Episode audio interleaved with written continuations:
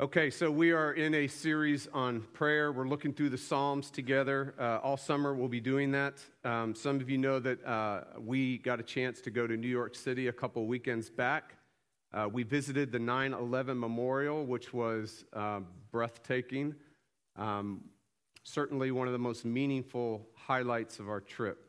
Amazing. Uh, there is a woman named Elia Zedeño. Uh, if you haven't had a chance to take that, if you're in New York, you need to do it. Uh, the guides there are first rate, one, communicators, but two, incredibly passionate and committed to what's going on there. Really well done.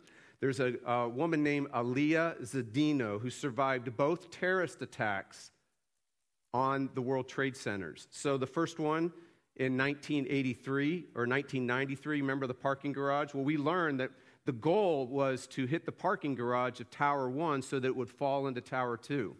I didn't know that. She was at that one.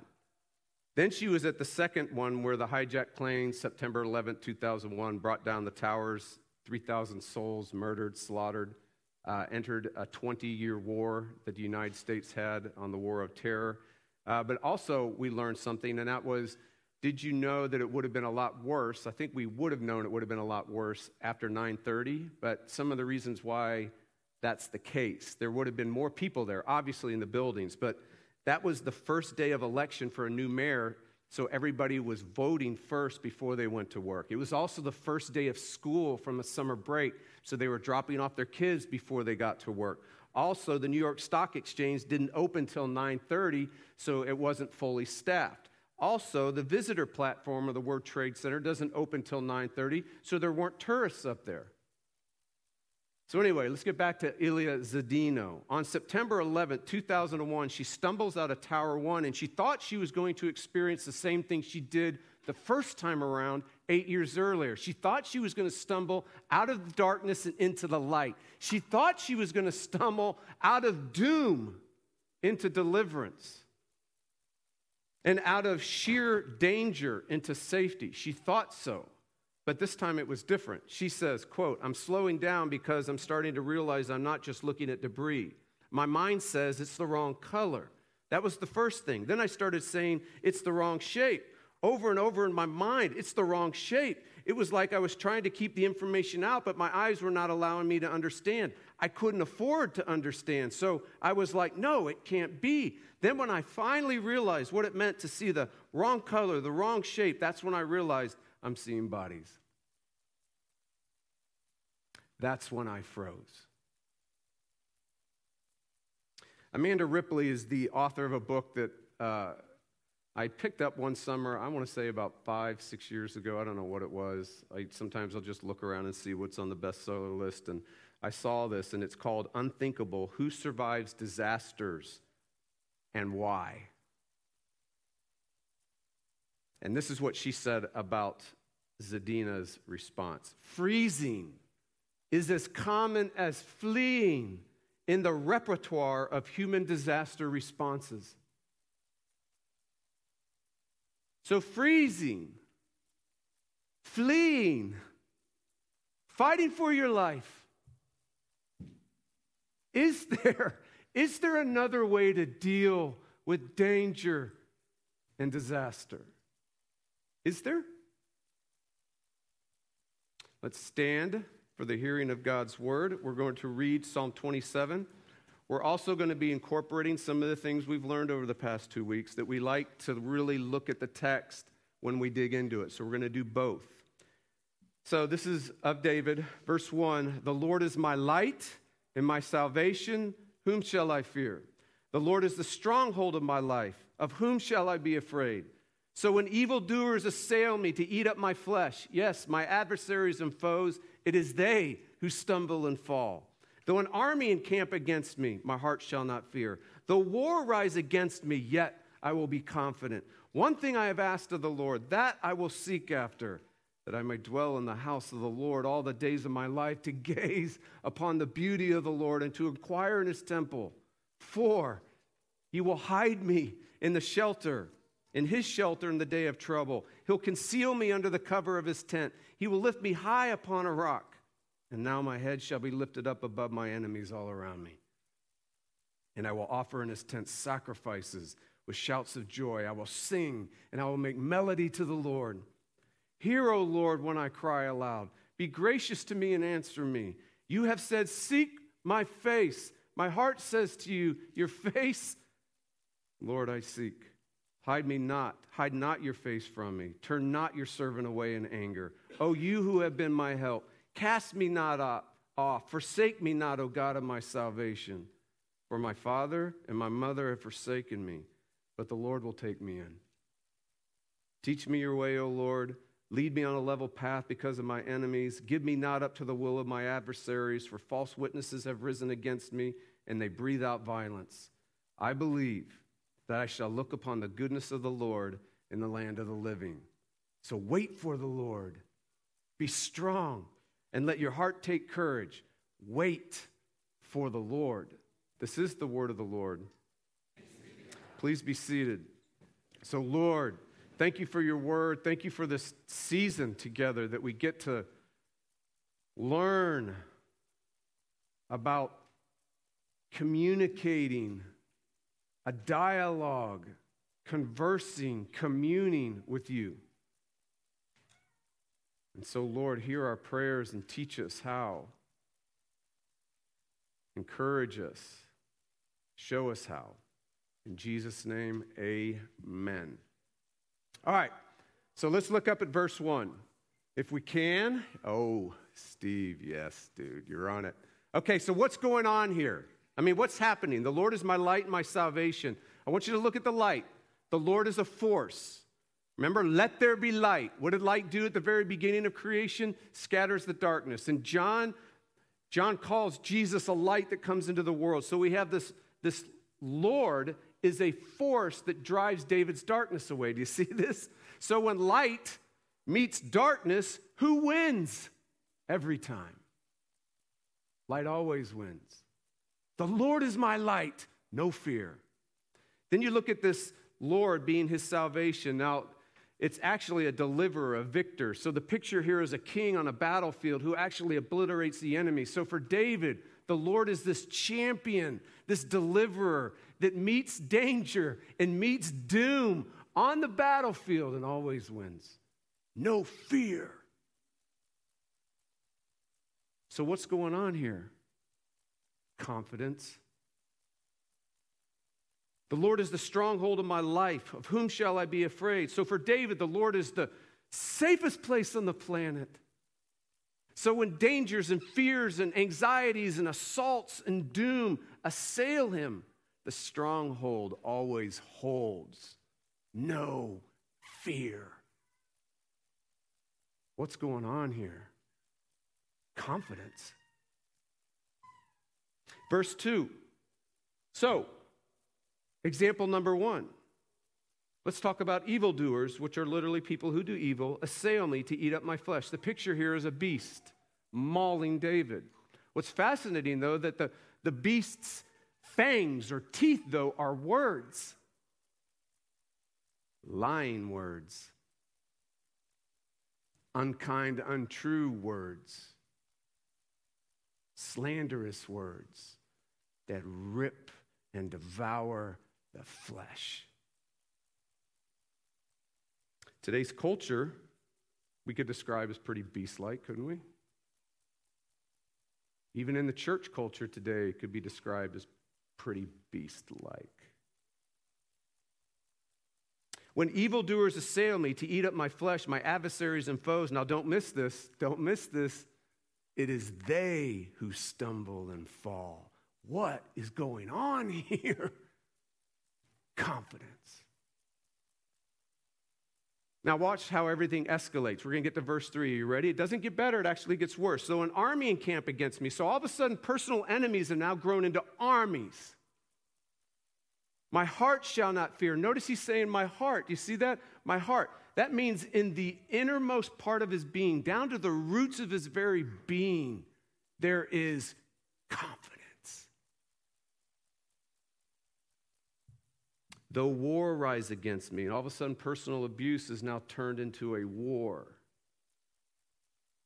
yet I will be confident. Yet I will be confident. Yet I will be confident. What is going on here? Confidence in the roots of his very being. The Bible also describes that as peace, security, bravery, boldness. How does this feel to you? How does all this feel to you? How do you take this? How do you experience this? I'll tell you how I take it Disneyland. Disneyland. I mean, seriously, who really thinks and feels this way in darkness? Seriously, I mean, who really experiences dangers and disasters and fears this way? Who does this? Who is confident like this? Well, apparently David was. So, immediately, which is so fascinating about the Psalms, immediately what we're learning is that David has gone places that probably you and I haven't gone. And he can help us, he can be a guide. So, even as you go into the Psalms, many times you'll read the Psalms and you'll go, like, wow. And you know, that's a good response because David or the psalmist is gone to a place you haven't been, but they're meant to lead you there. So listen to them. Let them teach you. Let them show you. That's for free. So apparently, the message in Psalm 27 is this your confidence, this deep inner peace in the very roots of your being, your confidence is a big deal to God. Apparently, the message of Psalm 27 is hey, your confidence, Jeff Hatton, is a big deal to me. Now, this is where Psalm 27 loses a lot of us, doesn't it? I mean, come on. Wait, my confidence is a big deal to you, God? Really? Well, I disagree. And that's just looking at my past week. All I have to do is look at the experience of my past week, and I don't feel like my confidence is a big deal to you.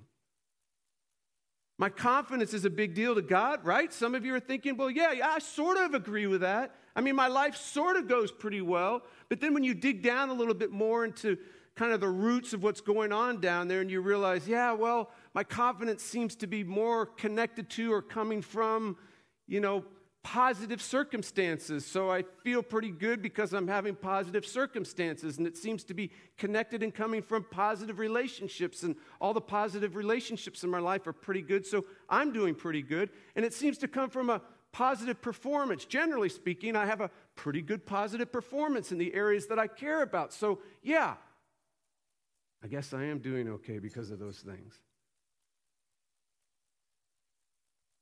My confidence is a big deal to God. The rest of us are thinking, man, I want the confidence of Psalm 27, don't you? I want it. But it's so elusive.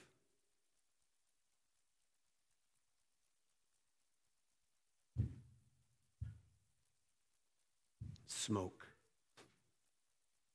Smoke. I see it. Gosh, can't catch it. And yes, I've prayed for it, loser. And yes, I've read my Bible, and I read my Bible, and I study doctrine, loser. And yes, I've asked for more of the Holy Spirit. And yes, I'm sincere and I'm faithful and I'm committed. And yes, I've read the book you highly recommend. And yes, I just finished the 10 year discipleship training program that you told me to do. So, where is my confidence? Where is my confidence? Let's go to verse 4. You ready? One thing I have asked of the Lord, that will I seek after. That, oh my. He is about to tell you where confidence comes from. Do you see that? That, you loop it, it's going to give you the content of where confidence comes from. He's telling you, look, I'm only after one thing. One thing, because one thing is the origin, one thing is the creator of confidence, one thing is the headwaters of confidence. One thing I'm after in this life that I might dwell in the house of the Lord all the days of my life, to gaze upon the beauty of the Lord, to inquire of his temple. Okay, let's break this down a little bit. Find house of the Lord, that's temple. So, what happens at the temple? What goes on at the temple? Here's what goes on at the temple. In the temple, in the Old Testament, in that epic of salvation history, God localized his presence. The God of the invisible world, the eternal God, said, I am going to localize my presence in the temple. So, in the temple, I'm going to dwell in the temple because God localizes his presence there. In other words, God shows up in the Old Testament there. In other words, God connects to sinners there. God is near there.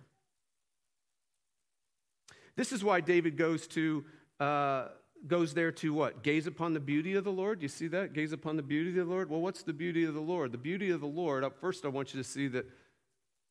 Oh, we're going to have to work on that. Okay, so Lord, it should be all capital. L O R D.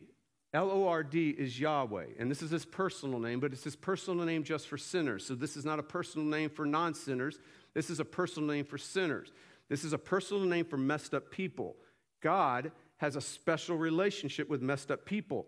And the messed up people is assumed in this whole passage. So I asked of Yahweh, the Lord, that I may go to the house of the Lord, the nearness of the Lord, the Lord that has this special relationship with people, to gaze upon the beauty of the Lord, this special relationship with sinners. What's the beauty? It's the pleasantness, the attractiveness, the radiance, the beauty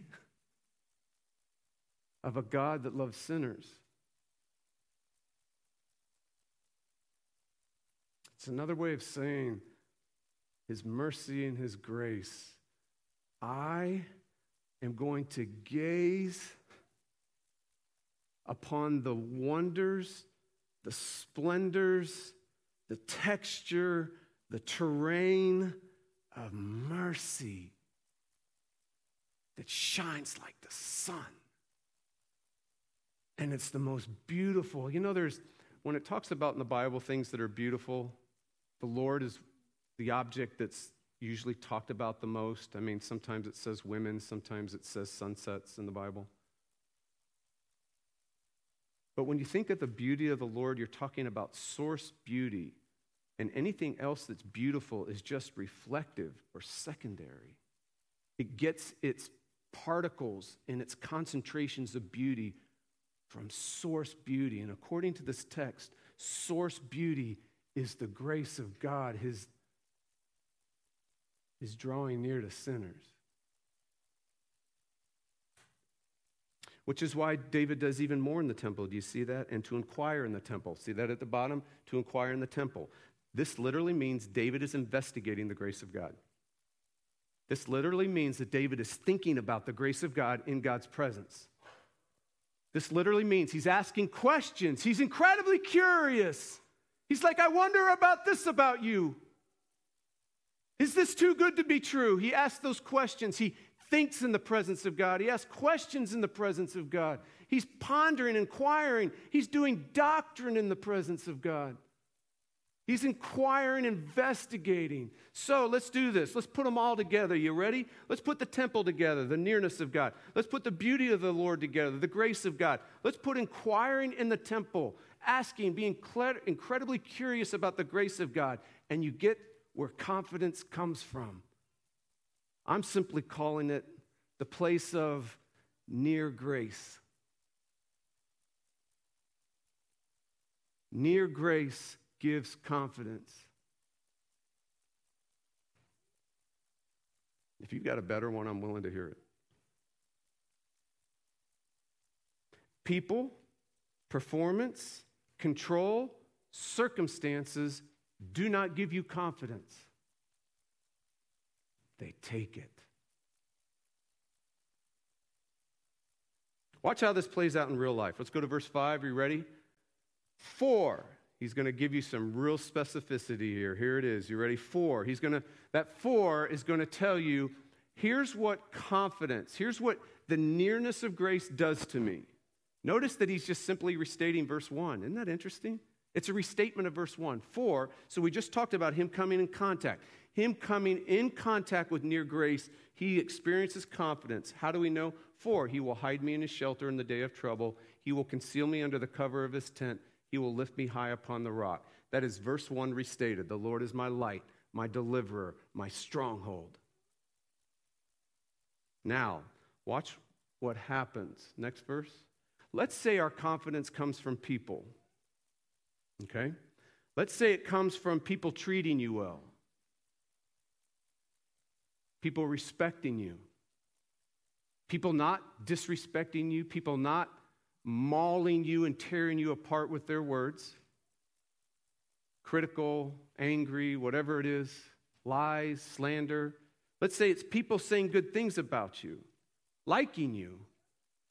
Let's say it's people loving and accepting you. They're giving you their approval, their recognition, they're giving you their affirmation. Not rejecting you, not canceling you, not threatening you, not being a bully. Let's just say it's people. Let's say it's good things.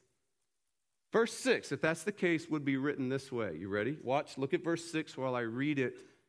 If your confidence comes from people. But now my head, which is my confidence in this text, but now my confidence, head is confidence, but now my confidence shall be lowered below my enemies all around me, and I will sink into myself, lose myself, and I will be anxious, I will be fearful, I will be insecure, I will be sad, I will be depressed.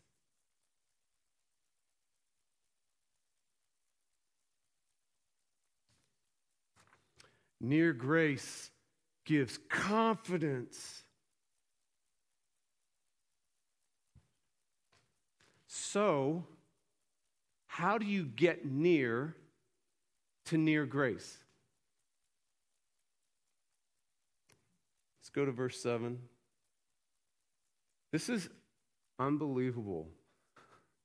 When I saw it, I mean, I read it the first time and I went, oh, wait, he hasn't prayed yet. For six verses, he hasn't prayed yet. Now he prays. Verse 7. This is phenomenal. This is crazy. This is the Psalms. The Psalms are prayers. They're all prayers. But so far in six verses, David hasn't prayed yet. Not one prayer.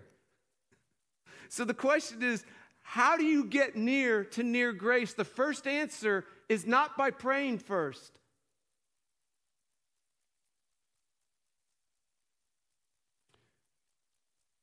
Just so you know that you heard what I just said, the way you get near to near grace is not by praying first. Hear, O Lord, when I cry aloud. Be gracious to me and answer me. Six verses had already happened before this prayer. Six verses of David reading his Bible before this prayer. Six verses of David doing doctrine, gazing at grace, gazing at the beauty of God, curious about the grace of God, listening to God. Six verses of God speaking to David. Six verses of listening to God. Six verses of shutting up and listening have already happened before this passage. Don't miss this. Look at verse 8. You have said, Seek my face. Well, when did God say that? When did God say, You shall seek my face? I, did you see it anywhere? You have said, Seek my face. My heart says to you, Your Lord, your face, Lord, do I seek. First, there's words, then there's prayer. Do you see how that's happening? You have said. Well, when did he say you, you have said? Well, the first six verses you have said. And then when you pull out and you look at the whole Psalms, the whole Psalms are prayers responding to the first five books of the Bible Genesis, Exodus, Leviticus, Numbers, Deuteronomy. And what's happening is the psalmists are reading the first five books of the Bible. And when they read the first five books of the Bible, they're listening to God and they're being spoken to God and they're now writing prayers back to God. See how this works? You have said, Seek my face. My heart says to you, Your face, Lord, do I seek. You have said, God's words are primary speech, prayer is answering speech. This order will change your life. This order will change your relationship with God. This order will change your relationships. This order will change you. This order will change your life. Here's what it looks like in real life for me. Most people struggle with prayer. Are you, are you in that camp? You can raise your hand. This is church. Good. All right. Now, that person next to you is not a good prayer either. All right. Most people struggle with prayer. Uh, many a day I have sat in a room in my years of being a Christian, some room, a bedroom, a dorm room, uh, an apartment, one room studio at Brown, just above Miss Havisham, who was scary below me. She was because Nancy met her and she's like, oh my word. Yeah. Yeah. And many a day I would sit there uh, trying to do spontaneous prayer, you know, feel the Spirit, uh, do planned prayer, do journal prayer, do Operation World prayer, right, Matt? That's what we did in those days, didn't we? Yes? Because we come from the same campus ministry. And I would be in those moments, and even when in our house here and in my study, and I would get this prayer, and I would start praying, and eventually I'd look up in the ceiling, and I'd see a spot on the ceiling.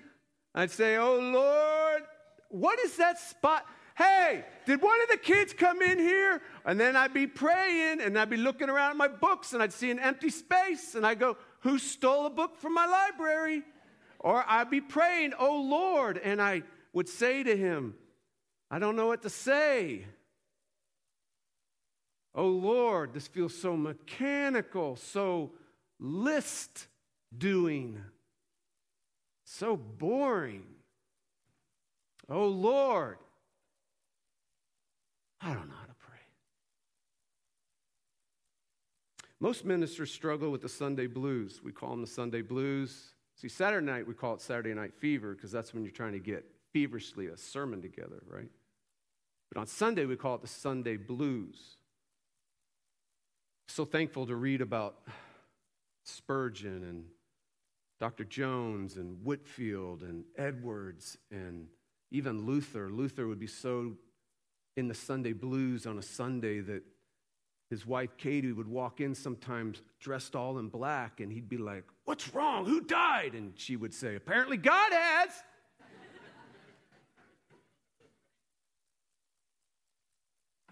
Sunday blues, we have a rule in our house no serious conversations. You cannot talk about the state of the Cowboys to me on Sunday. It's just not going to happen.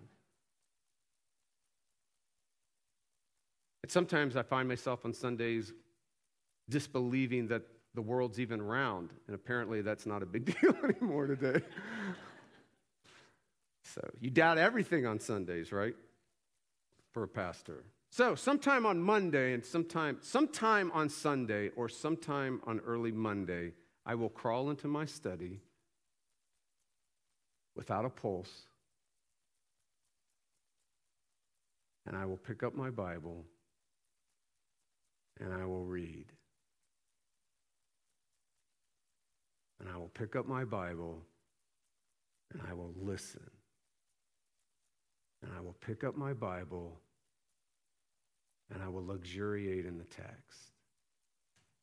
And I will pick up my Bible and be spoken back to life again.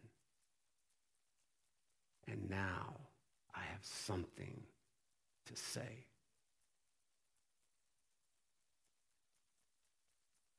Near grace gives confidence. So, how do you get near to near grace? First, listen to primary words. Listen to the words that have divine energy in them.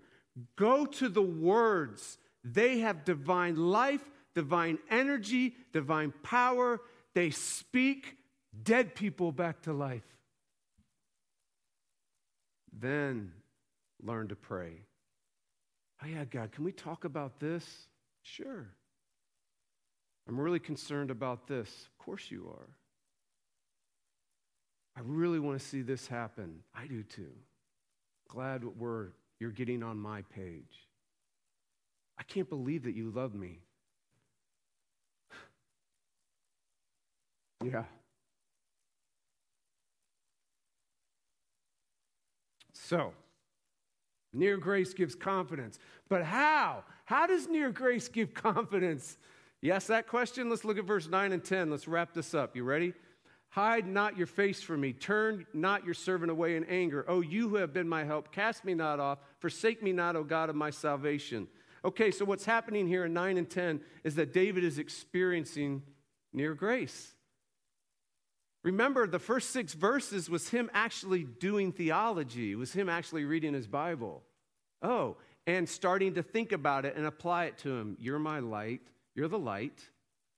You're my light. You're the deliverer.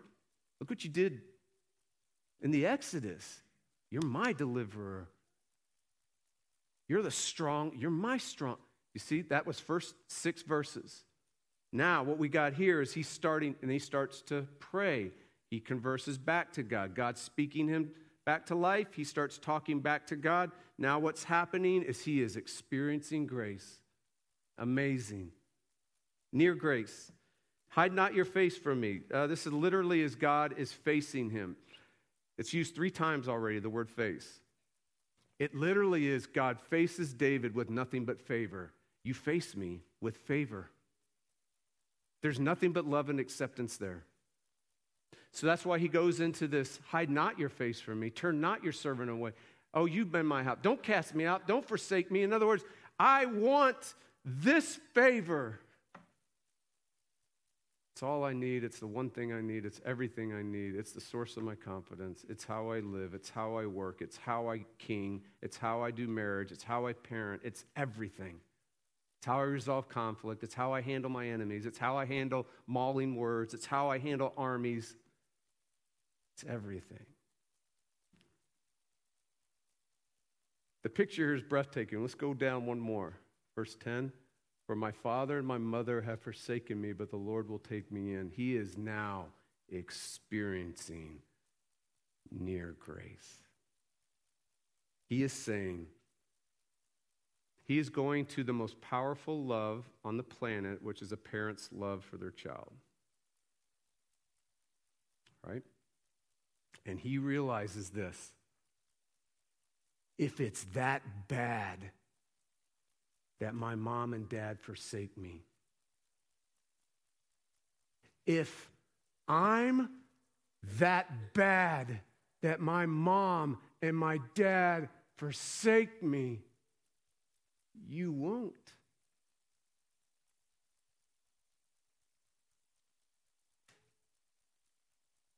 You always take me in. You always take me in.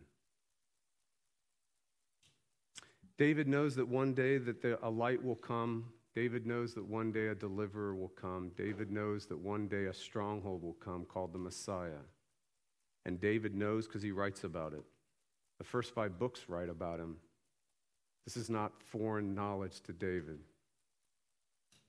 And he knows that this Messiah will be cast off by his father. He knows that this Messiah will be forsaken by his parent. So that he, a sinner, and all the sinners in Israel and all the sinners for generations to come will not be cast off, will always be taken in. That's confidence. It's the only way to live. It is the only way you'll survive.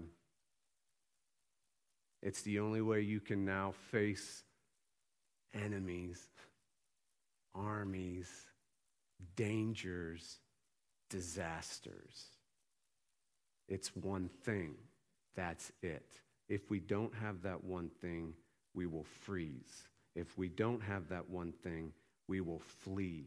If we don't have that one thing, we will fight, which is what I do. Amen.